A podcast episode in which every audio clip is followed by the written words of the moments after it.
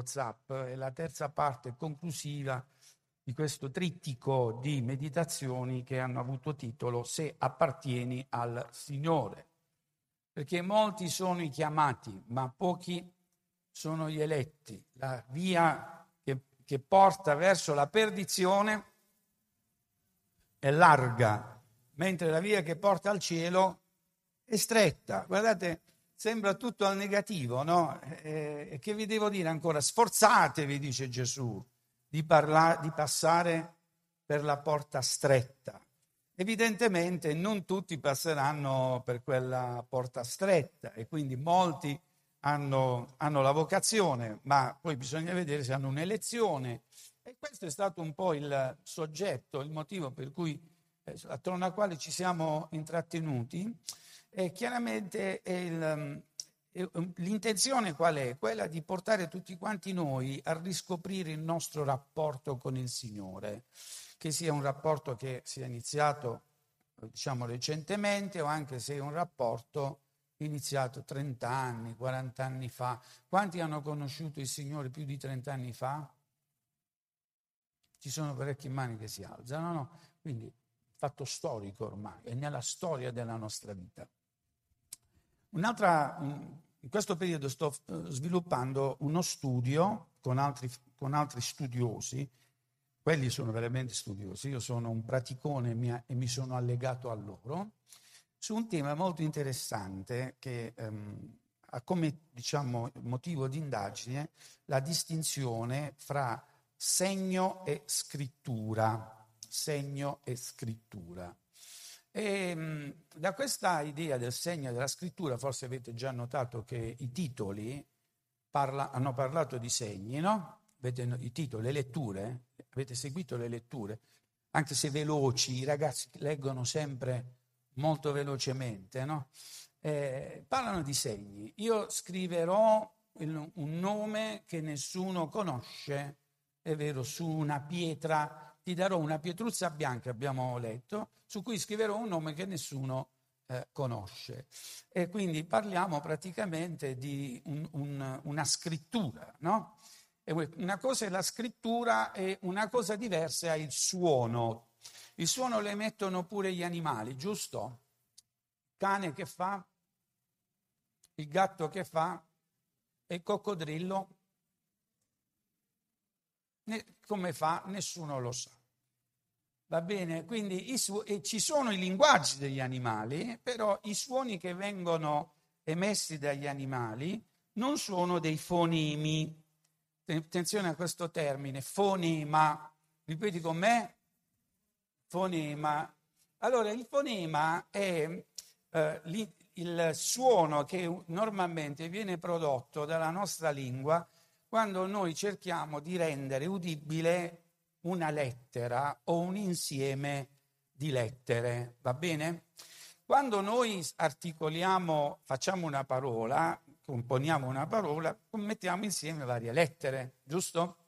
E eh, possiamo dire che quelle lettere siano un segno? No, quelle lettere messe insieme sono una parola, che cosa diversa dal segno. Un segno, ad esempio, utilizzando una parola, è la lettera H. Cosa sta a indicare la lettera H? Voi ci siete andati forse qualche volta. Quando vedete un H, che cosa vedete per la strada?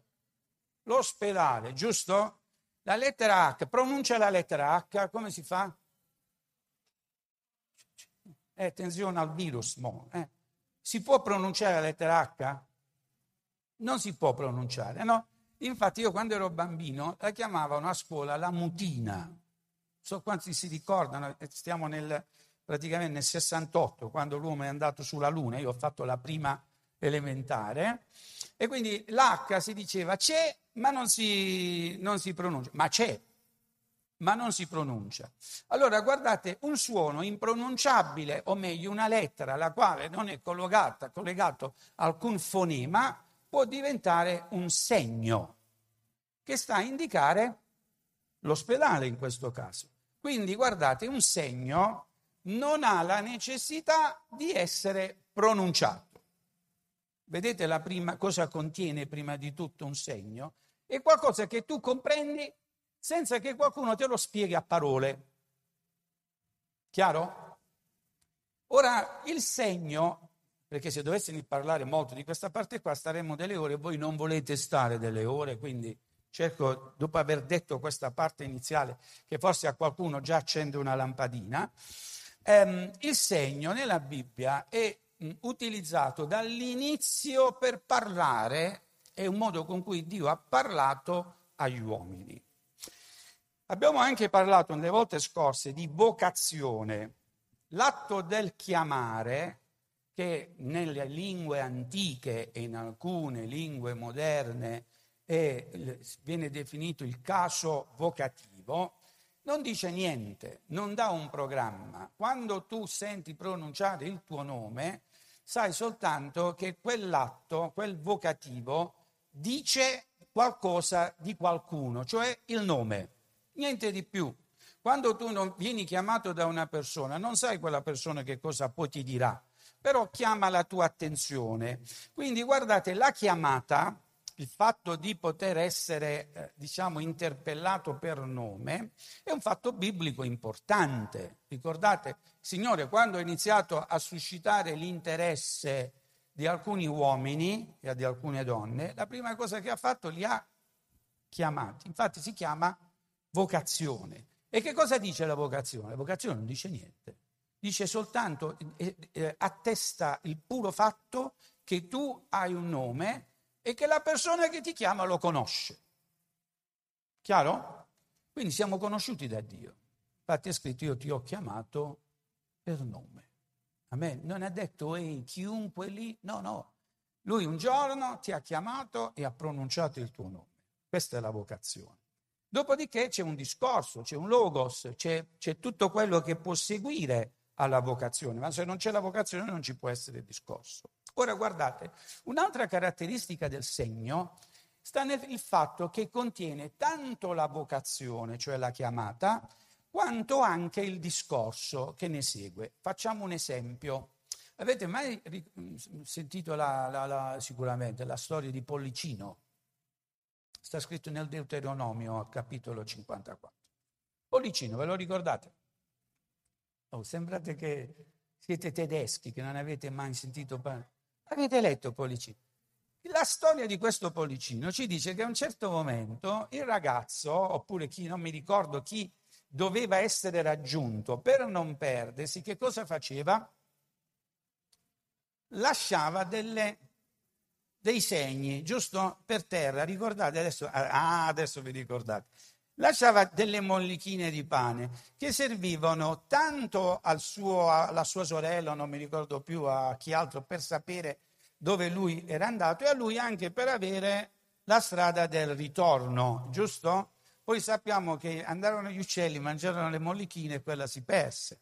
Però guardate, un segno che magari io lascio un altro per dire io sono passato di qui, contiene i due discorsi, cioè tanto la chiamata perché è rivolto a una persona che lo deve identificare. Quando tu vedi quel segno, sai che uno ti ha chiamato a dire attenzione, quindi contiene la vocazione, giusto?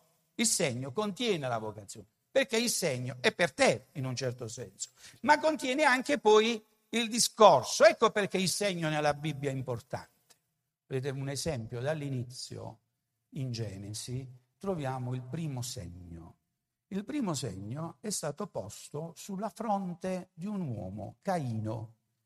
E è interessante il fatto che il Signore ha posto un segno su un uomo per identificarlo, non per identificarlo come omicida, ma come per identificarlo come una persona da proteggere. Ricordate? Primo segno. Un altro bel segno, sempre nella Genesi, è l'arcobaleno. Quanti piace l'arcobaleno? Bellissimo, no? Quando vedi questi colori nel cielo. A me dispiace che l'arcobaleno, come simbolo, sia stato usurpato da alcuni movimenti che praticamente dicono che il simbolo loro, no, no, quello è il patto fra Dio e gli esseri viventi della terra. Quindi c'è un'ignoranza di base. molti si muovono purtroppo in modo ignorante e quindi si arrogano una bandiera. È vero, quella è la bandiera dell'allegria, no, quella è la bandiera che dice il segno, che dice che il Signore non distruggerà più la terra e tutti i viventi a motivo del peccato dell'uomo, giusto? Ed è un patto perpetuo. Allora, quel simbolo, quel segno, scusate, perché il simbolo è altra cosa, quando noi lo vediamo nel cielo, non dobbiamo ricordare le sfilate gay, giusto? Ci siamo? Non è quello, non è nemmeno il movimento per la pace. Noi siamo chiamati da quel segno. E perché siamo chiamati da quel segno? Perché sappiamo che è per noi? Perché lo conosciamo perché l'abbiamo letto nella parola di Dio. Chi non l'ha letto, chi non conosce, gli può dare tutto il significato che vuole, ma è un significato sbagliato. Allora guardate, il segno assume il significato giusto quando tu hai avuto un discorso con la persona che ti affida il segno. Ci siamo fino qui? Ora, fatta questa premessa, voglio darvi un segno che molto probabilmente, vi voglio citare un segno che molto probabilmente ci riguarda questa mattina e lo troviamo nell'Esodo. Abbiamo prima letto il segno del sangue, no? adesso parleremo anche di quello. Eh, Esodo capitolo 31.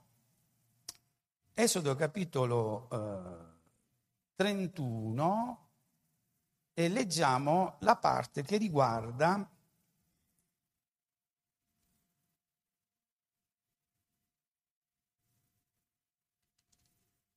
il segno del sabato. Oggi noi siamo qui in chiesa e abbiamo deciso di prendere un, un giorno, eh, scusate mi sembra che non sia il 31 perché l'ho trovato prima, che è un segno interessante. Eh, quindi il 31, l'ho trovato giusto prima, al verso 17. Sì. Perché 31 verso 17? La mia Bibbia è diventata diversa. Sì, sì, è proprio 31 verso 17. Guardate, leggiamo dal 16. I figli di Israele, quindi, dovranno osservare il sabato. E sentite, figli di Israele, chiaramente il Nuovo Testamento riguarda noi, giusto? Lo celebreranno di generazione in generazione come un patto patto perenne. Quindi che cos'è il sabato? È la sua celebrazione, è un patto che noi abbiamo fatto con il Signore. Attenzione, la parola patto è importante. Quando tu prendi un accordo con il Signore, se tu fai una promessa a Dio, mantieni la promessa. È scritto così.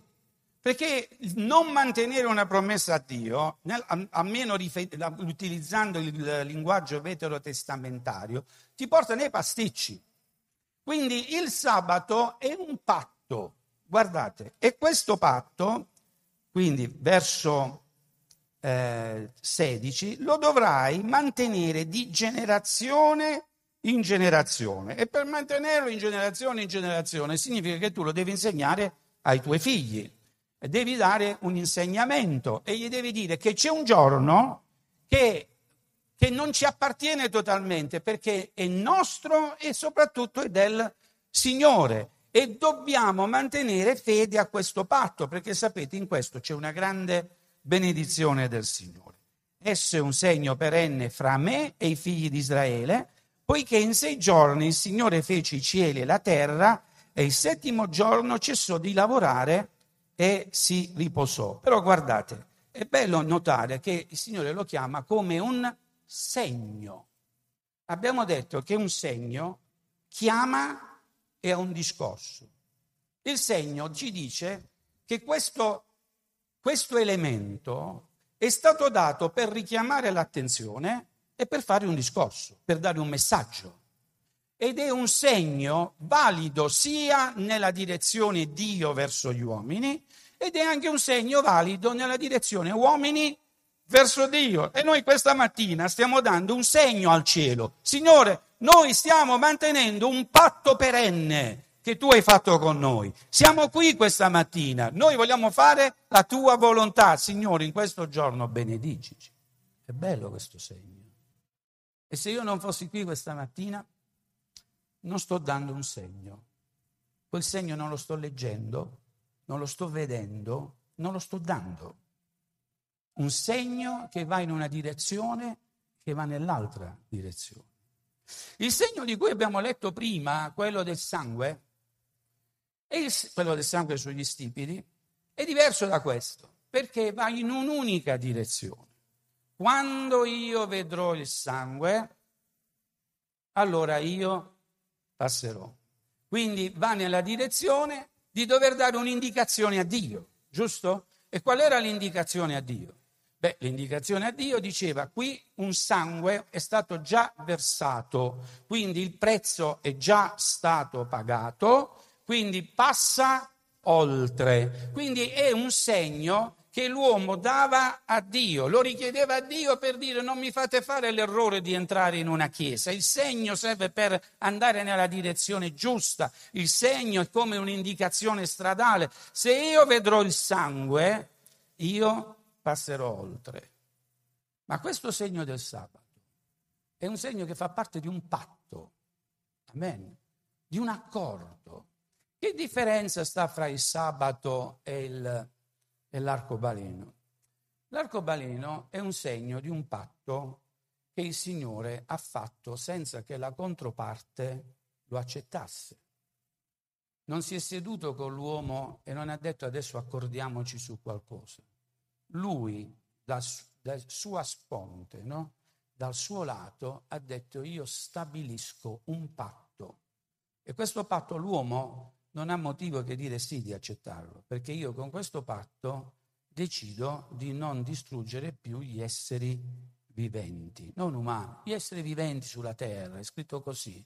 È bello in quel senso, il senso globale, tutti gli esseri viventi, non è soltanto per l'uomo, ma è un patto, seguitemi, che Dio stabilisce. Non dice sei d'accordo, non dice che ne pensi tu, oppure scegliamo questo è il punto, scegliamo un altro segno, perché io questo segno non lo capisco. No, no, il Signore ha stabilito il patto e ha stabilito il segno.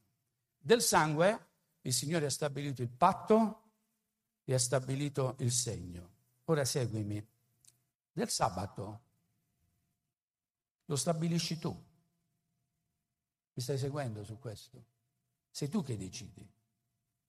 Il patto del sabato ti vede direttamente impegnato a mantenere un, un segno che è comprensibile dal cielo verso la terra e dalla terra verso il cielo. Ecco perché è importante che noi siamo qui questa mattina.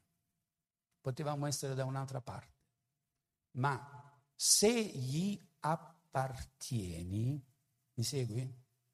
Se gli appartieni, questo patto è un patto che ti riguarda se sei suo, tu non puoi fare a meno di essere lì dove la Chiesa si riunisce.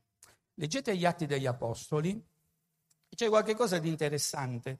La Chiesa subito dopo l'ascensione e subito dopo il battesimo dello Spirito Santo è scritto che eh, i fedeli continuavano a riunirsi nel portico del Tempio, si davano un appuntamento Ora sentite, possiamo dire che il portico del Tempio molto probabilmente non era il posto più salutare dove andare per questi che avevano avuto Gesù che era stato messo sulla croce.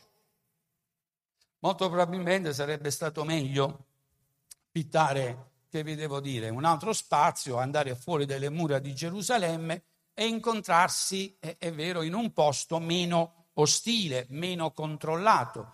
Però la parola di Dio ci dice che questi uomini erano attratti per andare verso il Tempio.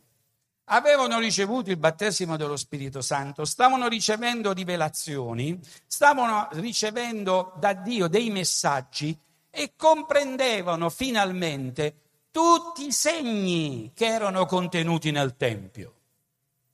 Per loro ormai le cose erano, stavano diventando più chiare. Avete letto, abbiamo letto i passi dell'epistola agli ebrei, dove praticamente quello che è, ci viene detto che all'epoca era una prassi, adesso è diventata qualcosa che noi abbiamo compreso. Una volta per tutte il sangue è stato versato. Lo puoi rimettere per piacere il, il, il testo degli ebrei. Una volta per tutto il sangue è stato versato.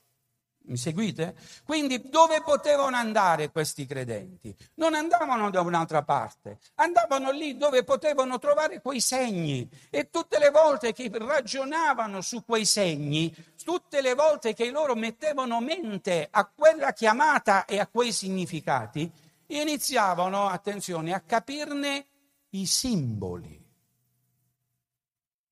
Che difficile? Penso di no. Abbiamo parlato allora di segni, siamo arrivati a parlare di simboli. È importante un simbolo. Faccio l'esempio che io di solito porto è questo. Stai in Africa, scegli lo Stato africano più difficile, non so qual è, dove c'è pure la persecuzione dei credenti, non so quale possa essere, perché... Eh? In Africa la Corea, boh, l'hanno spostata la Corea? Eh? Somalia, in Somalia. E tu rimani senza passaporto, senza soldi.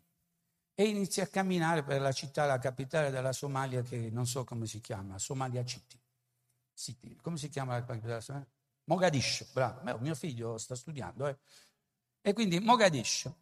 E tu passi lì davanti a un palazzo dove c'è una, una, una, un rettangolo diviso in tre parti con un colore verde, bianco e rosso. Che succede quando tu vedi quel verde, bianco e rosso? È un simbolo, no? Che cosa sta a simboleggiare? Sta a simboleggiare l'Italia. Spaghetti e pomodoro, pizza, perché hai mangiato non so che cosa per quanti giorni. Quando tu vedi quel simbolo, non soltanto è vero ti, ti chiama, ma ti dice. E non è solo un segno, perché guardate, la differenza fra il simbolo e il segno e il simbolo sta nel fatto che il simbolo inizia a parlarti al cuore. Tu prendi respiro, dici adesso io entrerò lì, loro sono connazionali, l'Italia è la mia patria, giusto? Ti fai dei ragionamenti e inizi a pensare che loro ti possono aiutare e quindi posso dire che un simbolo ti può pure dare la vita. Chiaro? Ora, quando un segno diventa un simbolo, è importante che i segni diventino simboli. Ad esempio, noi non possiamo dire che il pane e il vino siano dei segni, sono più che segni.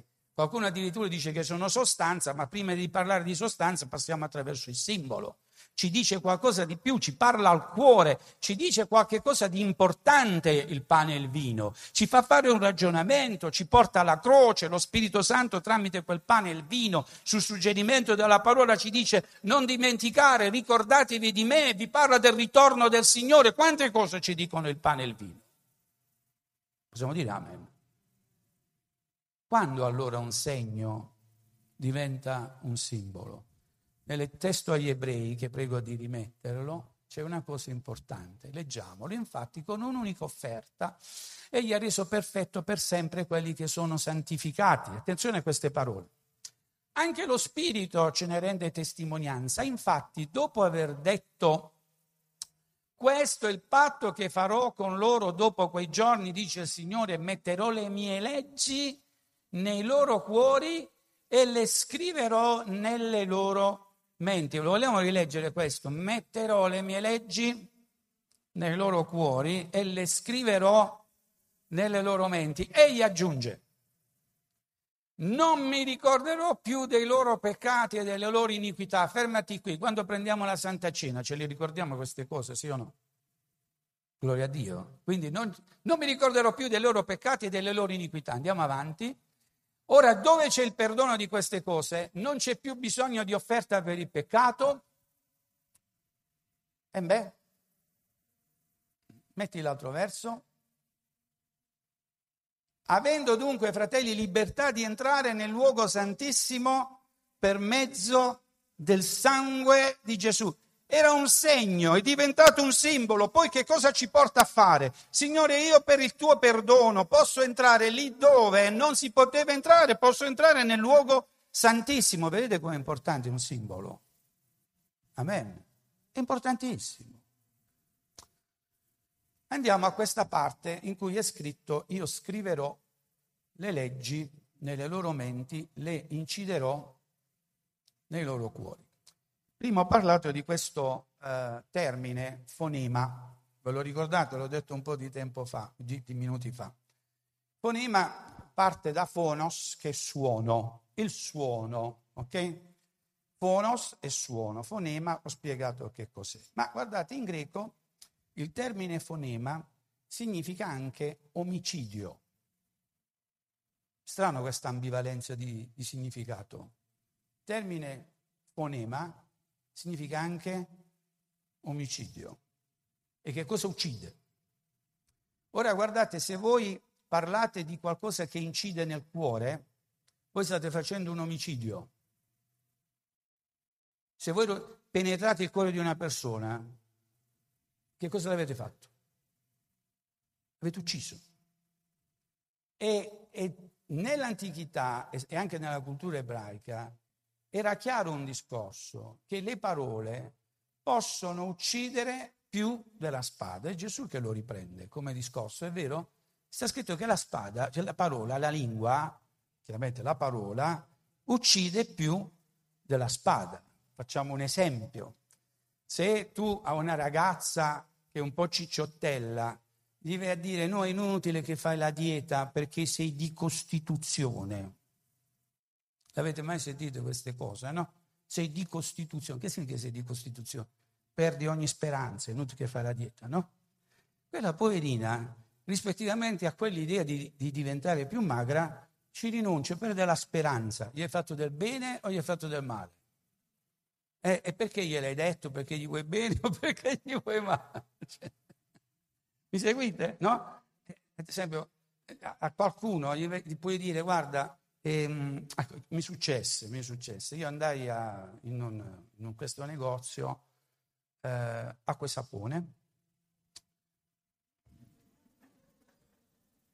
e andai a dire alla, alla commessa, cercavo qualcosa per la ricrescita dei capelli.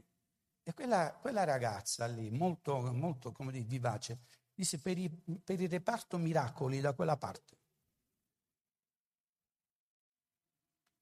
Mi sono sentito, come devo dire, privo di speranza, no? Privo di speranza.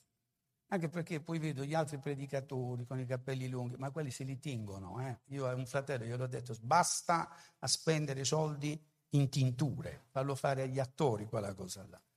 La parola uccide. D'altronde è pure scritto di fare attenzione perché la lingua la lingua è un organo che conduce, come il timone conduce la nave.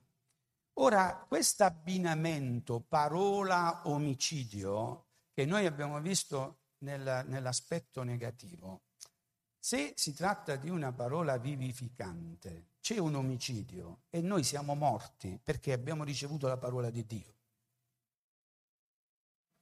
Noi siamo morti perché abbiamo ricevuto la parola di Dio. Non è il battesimo che affoga il vecchio uomo, è la parola che fa morire il vecchio uomo. Puoi dire amen a questo? Il battesimo non cambia niente se tu non hai ricevuto la parola. Non è un atto magico, non è un rito risolutorio di un problema. Sapete quante persone ho sentito dire sicuramente dopo il battesimo la mia vita cambierà. No, la tua vita cambia prima del battesimo, se tu hai preso la decisione di fare il battesimo. E perché hai preso questa decisione? Perché la parola ha ucciso il vecchio uomo, qualcosa ha penetrato il cuore. E quando questa parola penetra il cuore, il vecchio uomo è morto. Vediamo perché sono scritte queste parole, sono riferite al testo di, eh, dell'Esodo, eh, in concomitanza, o, me, o meglio, in quell'ambientazione di quell'atto che noi definiremmo sacrilego fatto da Mosè quando lui ruppe le tavole della legge. Al capitolo 13 di Esodo, questi testi non ve li ho citati, però possono essere utili. Capitolo 13 di Esodo, vedete che cosa è scritto? ehm,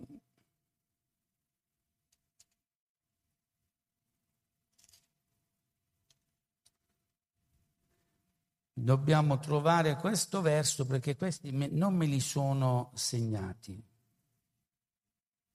Allora, al verso 16, ciò sarà come un segno sulla tua mano e come un ricordo fra i tuoi occhi, poiché il Signore ci ha fatto uscire dall'Egitto con mano potente. Lo rileggo. Ciò sarà come un segno sulla tua mano e come un ricordo fra i tuoi occhi, poiché il Signore ci ha fatto uscire dall'Egitto con mano potente. Cosa ti segni tu sulla mano? Quello che non vuoi dimenticare, giusto? Significa che il segno ha un valore, il fatto è che ci aiuta a ricordare. Ci siamo fino a qui? Cosa dovevano ricordare? Dovevano ricordare che il Signore li aveva fatto uscire dall'Egitto. Ma uno può dimenticare una cosa del genere? Certo che lo può uno dimenticare, se no non direbbe segnalo sulla mano. Tu puoi dimenticare che eri nel peccato e il Signore ha perdonato i tuoi peccati. Se vuoi lo puoi dimenticare. Ci sono cose che se noi vogliamo dimenticare, le possiamo dimenticare. Ma se noi abbiamo un segno, molto probabilmente le ricorderemo. Un segno sulla mano e un segno in mezzo agli occhi, che significa la mente. Fate attenzione perché in Apocalisse noi troviamo che il maligno cercherà di segnare proprio in questi posti del fisico, è vero, con un marchio che è il marchio della bestia. Dove? Sulla mano e sulla fronte. Quindi mano e fronte ci dice che è un segno, parla del fatto che tu gli appartieni, hai un desiderio, quello di non dimenticare che tu sei venuto alla vita perché sei stato tratto fuori dal paese d'Egitto. Signore, io non voglio dimenticare che sono un tuo figliuolo. Ricordiamoci quando siamo fuori dalla Chiesa. Un segno, la mano, un segno, la mano è un segno fra la fronte. Se voi leggete in questo tempo che cosa è accaduto al popolo di Israele, sappiamo che Mosè fu chiamato dal Signore sulla montagna, rimase, rimase lì 40 giorni. Il Signore stabilì di dover dare la legge incisa su delle pietre. Ricordate? Scritte con il dito di Dio.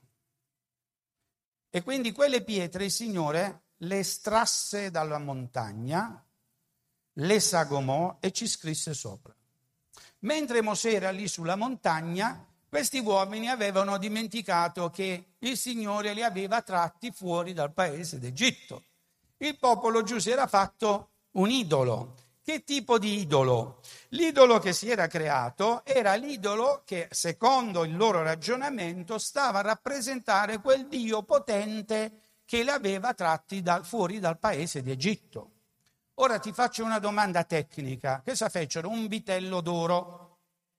Ma perché fecero un vitello d'oro? Perché pensavano veramente che Dio fosse come un vitello. Oppure era un segno?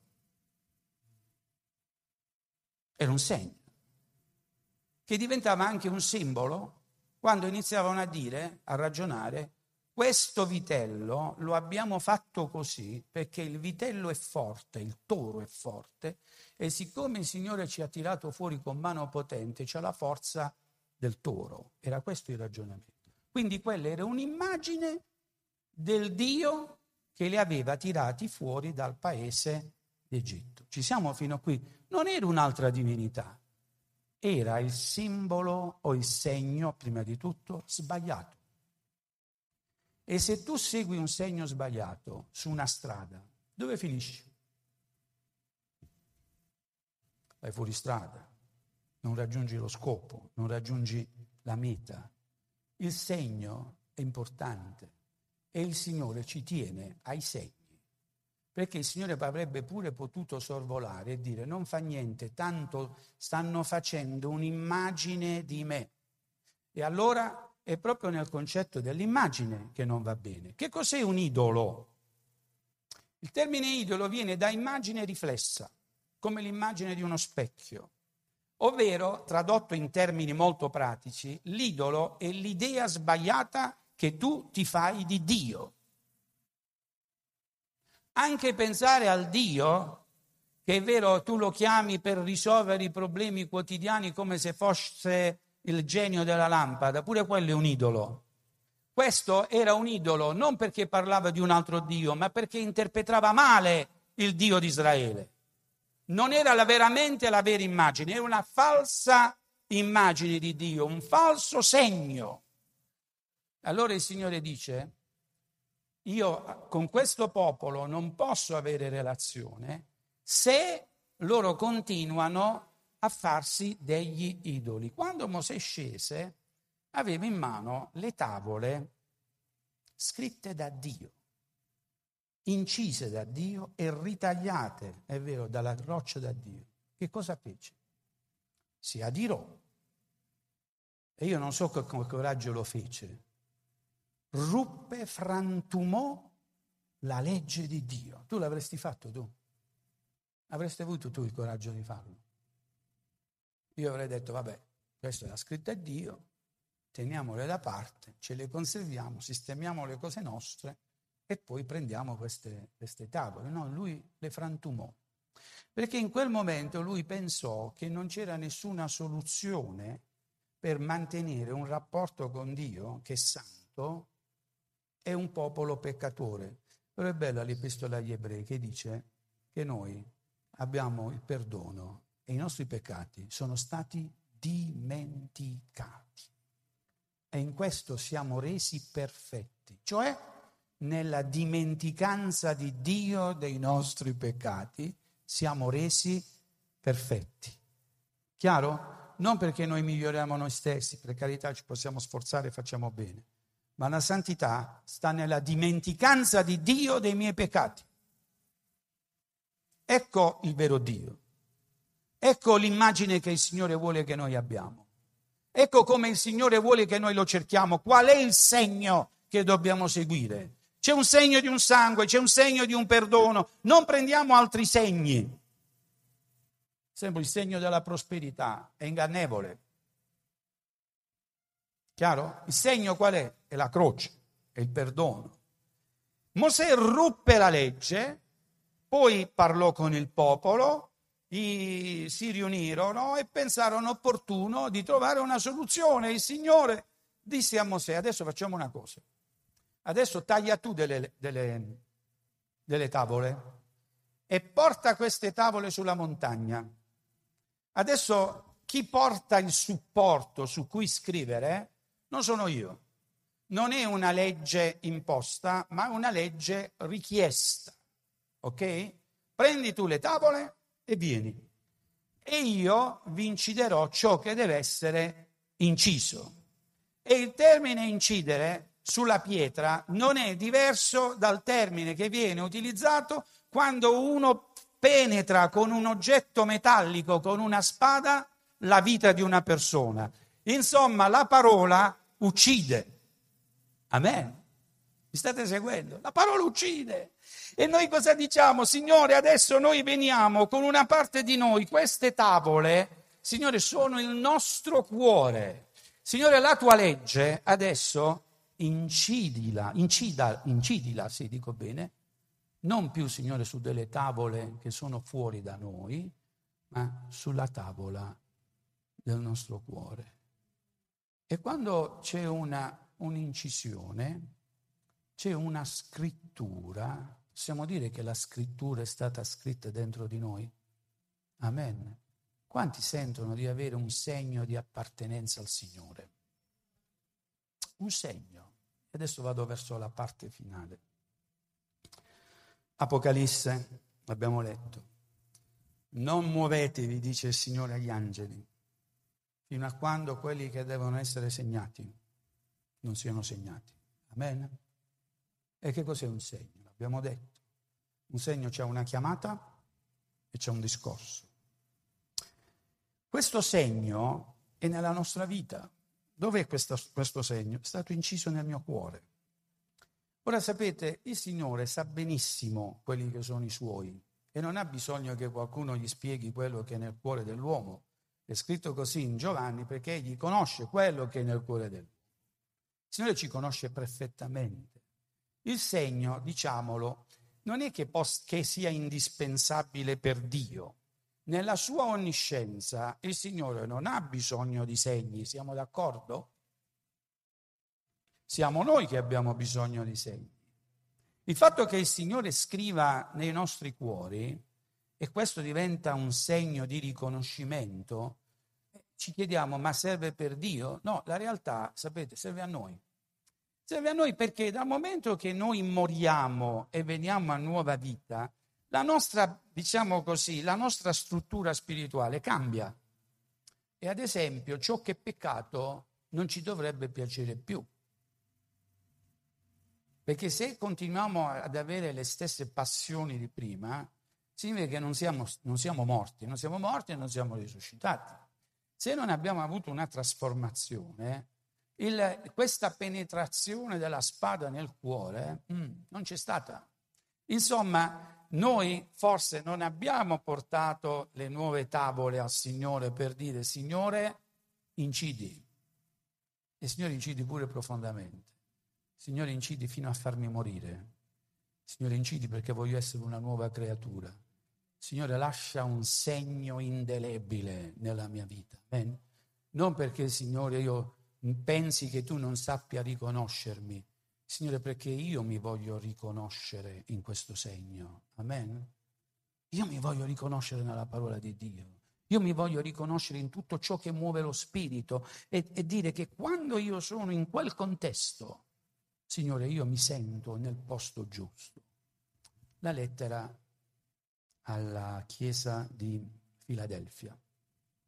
Pure là si parla di un segno io scriverò su una pietruzza bianca, giusto? Scriverò. Come si scrive sulla pietra? Si incide. Ora, ehm, dobbiamo pensare alla potenza della parola, così come viene descritta in Apocalisse, come la potenza di grandi acque. La voce di colui che passeggiava in mezzo ai sette candelabri era una voce tuonante come quella delle grandi acque, delle cascate. Quando voi state vicino a una grande cascata non potete parlare perché il rumore è straordinariamente forte. E con quella voce così forte il Signore chiama Giovanni, giusto? È una voce tremenda, come quella delle grandi acque. Avete visto come sono le pietre quando stanno vicino alle grandi acque? Come sono? sono tutte belle lisce, sagomate, diventano ciotoli. Perché? Non nascono ciotoli, ma perché il passaggio dell'acqua smusa e rende questa pietra senza asperità, la modella la pietra. Quindi una voce può modellare. Voce può modellare. Se tu lasci la possibilità allo Spirito Santo di parlarti, lo Spirito Santo ti cambia. Questo è un messaggio per qualcuno di noi. Non dire più, Signore, cosa devo fare. Signore, qual è la tua volontà per me? Perché il Signore ti sta chiamando. È da tempo che ti chiama. Ma devi lasciare che lo Spirito Santo, questa voce, inizi a modellare. Un po' di giorni fa, forse non c'entra niente con quello che ho appena detto, i ragazzi erano qui riuniti e qualcuno diceva no, ma per iniziare a servire il Signore c'è bisogno della chiamata. Eh, ed è vero che c'è bisogno della chiamata, ma perché il Signore non ci ha chiamati? Hai mai sentito la voce del Signore, sì o no? Ti ha chiamato il Signore, sì o no? Hai portato le pietre davanti il tuo cuore, davanti al Signore? E voglio chiederti, ma quella voce che è capace di incidere, ha iniziato a incidere su queste pietre, sì o no? E rispondetemi ti dico che per il fatto stesso che tu sei qui, secondo il segno del sabato, tu hai deciso di servire il Signore, se no non saresti qui. Tu hai già una chiamata, se no non saresti qui.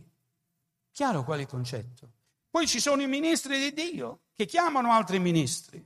E il fatto che un pastore possa dire ad altri c'è da fare questo e tu lo fai, tu stai rispondendo a una... Ditelo voi. Quindi la chiamata c'è, perché se il pastore non te l'avesse detto, significherebbe che forse la chiamata non c'è.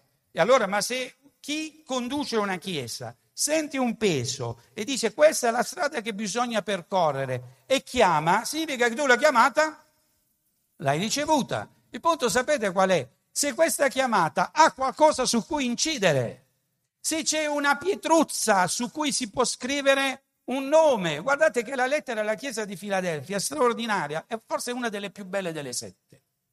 Sapete che cosa dice? Fa un'analisi del tipo di credente che è stanco, che non ce la fa più, che vorrebbe vedere cose straordinarie. Quanti questa mattina sono in questa categoria? Vediamo un po', tutti quanti noi, no? Oh mamma mia, quanti impegni, quante difficoltà. Signore, grazie perché siamo qui, ma Signore, noi vorremmo, vorremmo di più. È vero che noi abbiamo una fame per Dio. Siamo noi quelli della Chiesa di Filadelfia. Ma sapete, ha una prerogativa, hanno una prerogativa. È scritto perché tu hai mantenuto la fedeltà alla parola. Per questo.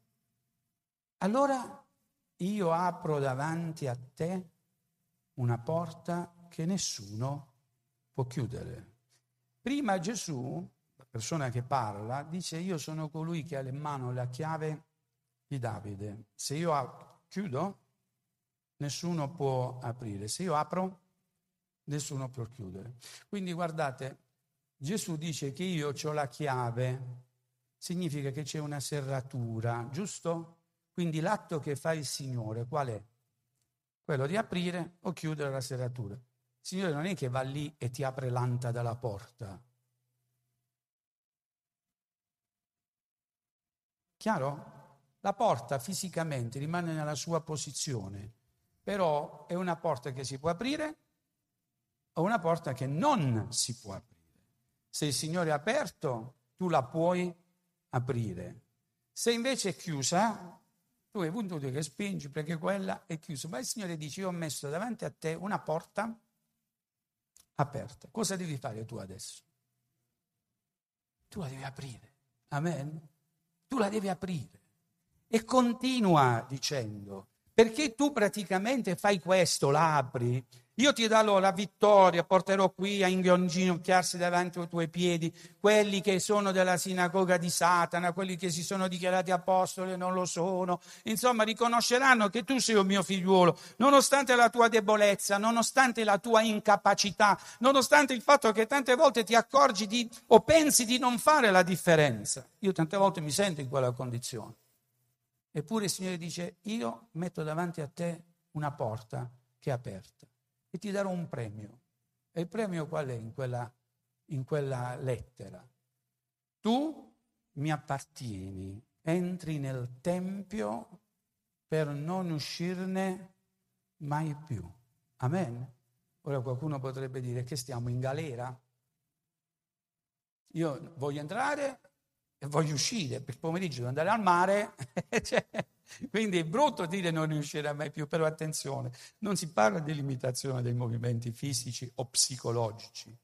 Se noi pensiamo che nella Bibbia, nel Nuovo Testamento, nell'Apocalisse, il Tempio di Dio è lì dove c'è l'albero della vita, c'è presente cos'è l'albero della vita?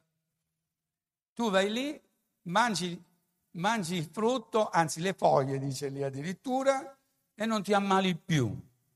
Quanti vorrebbero questo albero a casa? Se c'è qualcuno natalea che me la può dare, perché lo vorrei tenere nel, nel, nel soggiorno di casa, un bell'albero della vita, no? Tu gli passi vicino, pam, mangi e ti ringiovanisci di, di dieci anni. Nemmeno questo mi interessa.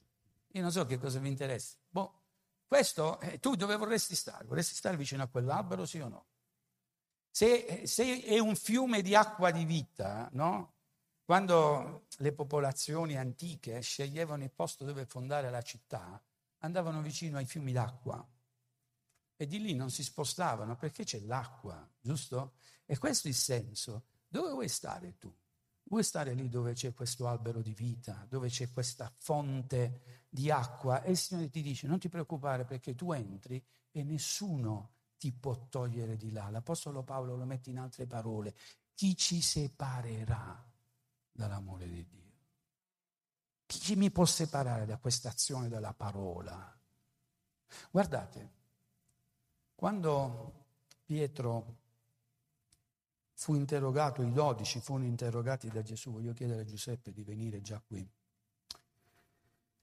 Eh, Gesù disse, e voi perché non ve ne andate? Ricordate che circa 15.000 persone avevano lasciato Gesù dopo la seconda moltiplicazione dei pani e dei pesci. Perché Gesù aveva detto a quelli che lo volevano fare re che se voi non mangiate, torniamo sim, al segno e al simbolo, no? Se voi non mangiate mio, la mia carne e non bevete il mio sangue, voi non avete comunione con me. Siccome non conoscevano il significato, quindi la natura del segno non diventava simbolo, non sapevano, dissero questo parlare è troppo duro. Quindi se ne andarono via.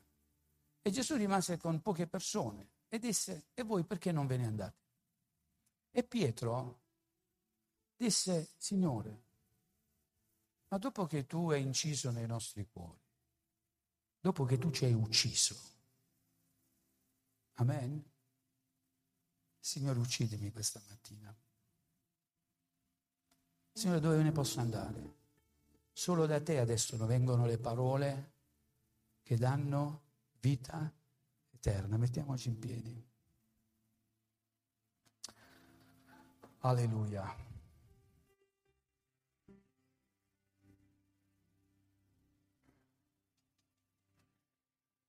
Un giorno il Signore mi ha chiamato, un giorno il Signore ti ha chiamato. Quel giorno la vita è stata messa sotto sopra. Ti sei sentito come Mosè che è stato portato vicino a un pruno, a un pruno che ardeva. E lì per lui quello per lui diventò un segno, lo attrasse. Quel segno aveva la chiamata e aveva anche il messaggio. Sentì una voce che gli parlava. Mosè, Mosè, Mosè accostati, togliti i sandali perché questo luogo è un luogo santo. Amen. Mosè non sapeva quello che sarebbe stato il suo futuro, ma un segno lo stava attirando e gli stava parlando. E quel giorno lui è stato ucciso dal Signore. Il vecchio Mosè non c'era più. E così anche tu un giorno, il Signore ti ha chiamato, puoi dire amen. Quanti pensano e sanno ricordare il proprio giorno, il giorno in cui il Signore lo ha chiamato, ci ha chiamati? Teniamo alzati la nostra mano. Signore, sono tuo, ti appartengo. Se appartieni al Signore, non puoi dimenticare il giorno in cui il Signore ti ha dato un suono, un fonema, quando il Signore ha ucciso perché ha penetrato il tuo cuore. Amen. Oh Signore, quanta difficoltà ad accettare anche il cambiamento, però Signore, anche io ho detto, Signore, a chi me ne posso andare? Dopo di questo, Signore, a chi me ne posso andare? Posso sbagliare, posso venire meno, posso allontanarmi, posso essere figlio prodigo, posso essere il figlio che in casa del padre ignaro di quello che il padre sta facendo, posso essere nella, anche posso cadere in una fossa. Come Giona dice, anche se io andassi nella profondità del mare. Però Signore tu hai inciso nella mia anima la tua parola. Amen. Hai inciso nella mia anima la tua parola, Signore. Signore, io constato una cosa, che soltanto con quel segno nel mio cuore, questo cuore inizia a battere, c'è vita. Molti si sono addormentati, molti si sentono stanchi, quasi morti non è la parola di Dio che non ti sta vivificando, è il fatto di non comprendere che ormai appartieni al Signore. Amen. Tu appartieni al Signore. Sei del Signore. C'è un segno, il tuo nome scritto nel libro della vita. Non lo dimenticare questo. Possiamo dire che il Signore l'ha inciso lì dove deve essere inciso hai ricevuto una pietruzza bianca, quel simbolo che parla di appartenenza. Lo schiavo che riceveva il nuovo nome dal padrone perché decideva di rimanere in casa, riceveva questa pietruzza bianca su cui era scritto il nome nuovo, il nome di colui che poteva essere libero, ma decide di appartenere ancora. Signore, io sono libero di appartenerti. Amen. Signore, sono libero di appartenere. Oggi, Signore, ho bisogno di rinnovare in questo giorno che è un segno, il sabato. Signore, eccomi qui. Dopo aver ricevuto tanti segni dalla tua parola, ecco io ti do un segno, Signore. Questo giorno che è il giorno di riposo, il giorno che tu hai stabilito. Signore, manda un segno nei luoghi celesti per dire riversa su di me la tua approvazione e la tua benedizione. Quanti questa mattina lo desiderano? Quanti questa mattina desiderano? Amen. Gloria a Dio. Signore, grazie perché tu sei in mezzo a noi. Io so che lo Spirito del Signore si sta muovendo qui in mezzo, con dolcezza. Ha portato i cuori a riflettere. Ci fa comprendere lo Spirito del Signore. Sentiamo che oggi veramente apparteniamo al Signore. Non dipende dal luogo dove ci riuniamo, dipende da chi siamo nel Signore. Amen. Potremmo essere in qualsiasi altro posto, potremmo essere agli antipodi della terra. Lo Spirito di Dio che ha segnato la nostra vita ci reclama. Amen. Ricordiamo che Dio è un Dio geloso. Dio geloso. Lo vuoi dire con me? Signore, tu sei un Dio geloso non vuoi nemmeno che io abbia una parvenza di divinità di te, un'immagine sbagliata. Vuoi che abbia la fotografia giusta davanti ai miei occhi, così come l'Apostolo Paolo dice a, a quelli di Galati, io ho dipinto davanti a voi, Signore. Amen. Ho dipinto davanti a voi, Signore. Perché non prendete un segno sbagliato? Perché non vi create simboli sbagliati? Perché non prendiate delle parole diverse? Se uno vi dovesse parlare di un Evangelo diverso da questo, anche se venisse un angelo e utilizzasse non le parole che ti hanno ucciso, ma altre parole, sia anatema. Signore, questa mattina, Signore, voglio dire, nei luoghi celesti, insieme allo Spirito Santo, Signore, sei tuo, sei mio. Amen. Signore, ti appartengo. Sono argilla nelle tue mani. La mia vita, Signore, la metto completamente nelle tue mani. Tu appartieni al Signore, creatore del cielo e della terra. Ti ha conosciuto fin dalla fondazione del mondo.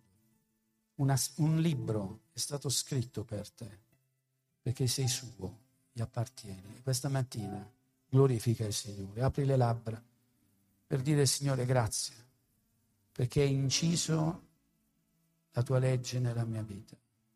Porta le pietre nuove davanti alla presenza del Signore e il Signore ci scriverà le cose meravigliose. Amen. Gloria a Dio. Alleluia. Cantiamo un canto e glorifichiamo il Signore.